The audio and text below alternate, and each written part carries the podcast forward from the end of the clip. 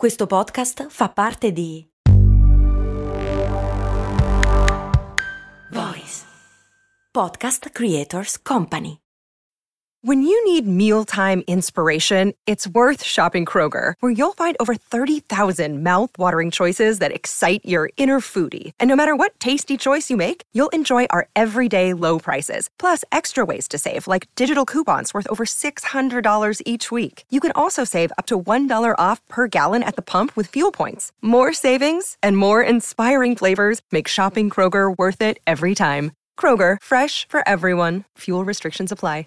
Qual è il senso della pausa estiva? Scherzo, non è questa la risposta. Cose molto, cose molto, cose molto umane. Ciao, sono Giampiero Kesten e questa è Cose Molto Umane, il podcast che generalmente risponde alle tue domande e alle tue curiosità sette giorni su sette, ma che adesso si fa una pausa estiva, giustamente. Perché si fa la pausa estiva? Per evitare di morire male. No, scherzo, non è che muori se non vai in vacanza. Oddio, a seconda del lavoro che fai col mio non muori sicuramente. Una volta, quando ho iniziato a lavorare in radio, ero molto giovane, no, non ero molto, ero giovane, non molto giovane. Ho lavorato per sei anni consecutivi senza fare mai pausa e sono arrivato alla fine che non avevo un'idea da spremere dal cervello, per cui mi sono reso conto di quanto le vacanze in realtà, oltre che divertenti, siano necessarie se fai un uh, lavoro creativo. Ma non è questo il caso in realtà, nel senso che la pausa di cose molto umane adesso la faccio perché perché sì, perché ci sta. Non è una pausa del tutto vera in realtà perché come vi avevo detto ci sono una marea di domande brevi a cui devo rispondere da un sacco di tempo domande brevi che mi sono arrivate da voi patron o comunque in generale eh, che sono troppo corte per farci una puntata ma vanno bene per farci dei video per esempio dei video magari sotto il minuto e mezzo e ogni giorno eh, durante queste vacanze sarà una decina di giorni e caricherò un video su TikTok in cui rispondo appunto a queste domande troppo brevi, tipo la pentola a pressione è pericolosa se si intasa la valvola, dico questa giusto perché è la prima che mi viene in mente, ma non è... ce ne sono tante, ce ne sono tantissime. E seguitemi su TikTok e se avete paura del fatto che il social ti guardi i tuoi dati, tenete conto che lo fanno anche tutti gli altri, e allo stesso identico modo, per cui non cambia una mazza.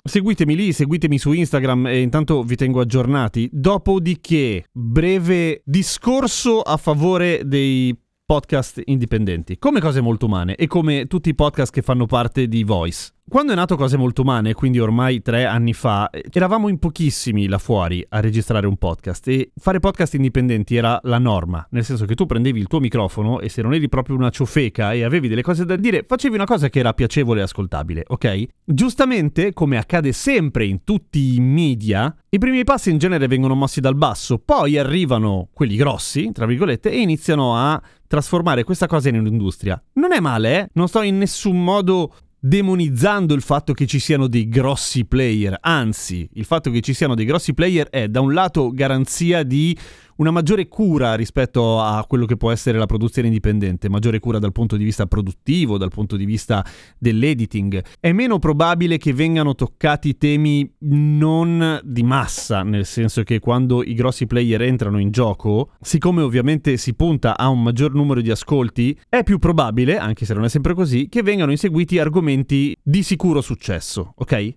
Ma questo è il motivo per cui podcast indipendenti e podcast prodotti, tra virgolette, è giusto che coesistano, sono complementari di uno stesso discorso.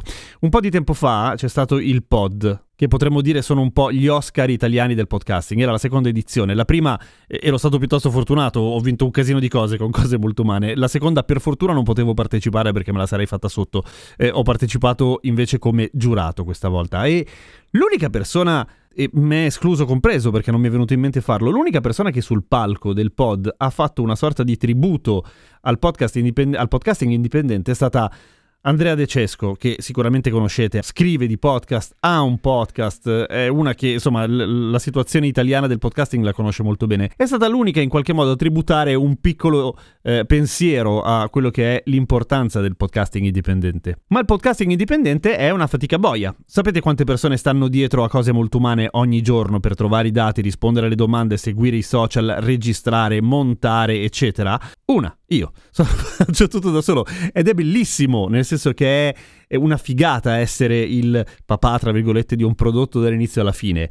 È stancante ed è faticoso ed è il motivo per cui mi sento relativamente poco in colpa a farmi queste ferie, ma so anche che poi tutto sommato si tornerà con nuove idee e ci sono un casino di idee eh, pronte da sdoganare, perché il podcast lo produco da solo, ma ci sono un sacco di persone che mi danno una mano invece su tutti gli altri fronti, cioè sul fronte di rendere questa cosa eh, vendibile, ad esempio, di trasformarla in un lavoro, che è tutta la squadra di Voice, per esempio, oppure Gaia, che io chiamo affettuosamente la mia badante perché è quella che mi ricorda che sto bucando degli appuntamenti in genere. Tutto questo per dire che, ehi, che figata che ci sono un sacco di player là fuori, che figata che ci sono un sacco di produzioni belle grosse, ma anche che figata, ricordatevelo che esiste il podcasting indipendente. Spesso le idee più originali o più stronze o più controcorrente vengono da lì. Ascoltate anche loro, cercateli anche sulle piattaforme di podcasting perché le classifiche non sono basate sul numero di ascolti prima di tutto. Secondo, non sono basate sulla qualità, come magari eh, vi può capitare di aver notato se ascoltate musica non esattamente mainstream. Se guardate le chart, che non vuol dire che fa tutto schifo quello che è ai primi posti, al contrario, ma che sotto si nascondono un sacco di perle che è difficile andare a trovare. Andate per esempio su ilpod.it, guardatevi i vincitori delle varie categorie, ci sono un sacco di pesci piccoli che eh, vale la pena ascoltare, che sono interessanti. E poi voglio dire, se fra gli indipendenti non ci fossero un po' di idee belle, non esisterebbero qua 4 milioni di cloni di cose molto umane fatte da altri. Hey, true story! Niente raga, ci sentiamo qua fra qualche giorno, una decina di giorni e sui social tutti i giorni invece. Seguitemi, scrivetemi su Instagram, su TikTok, ci sono, rispondo, magari ci metto un pochino, se mi mandate un vocale magari ci metto molto di più perché sono in giro, non riesco a vederlo, però insomma... Eh, e, soprattutto schiacciate segui su Spotify, che quella roba lì invece, quella è vero, fa crescere un podcast, se ci sono tanti iscritti, un po' come su YouTube, uguale. Guadagno di più? No, affatto, è semplicemente così per flexare. Ci sentiamo, un abbraccio, ciao!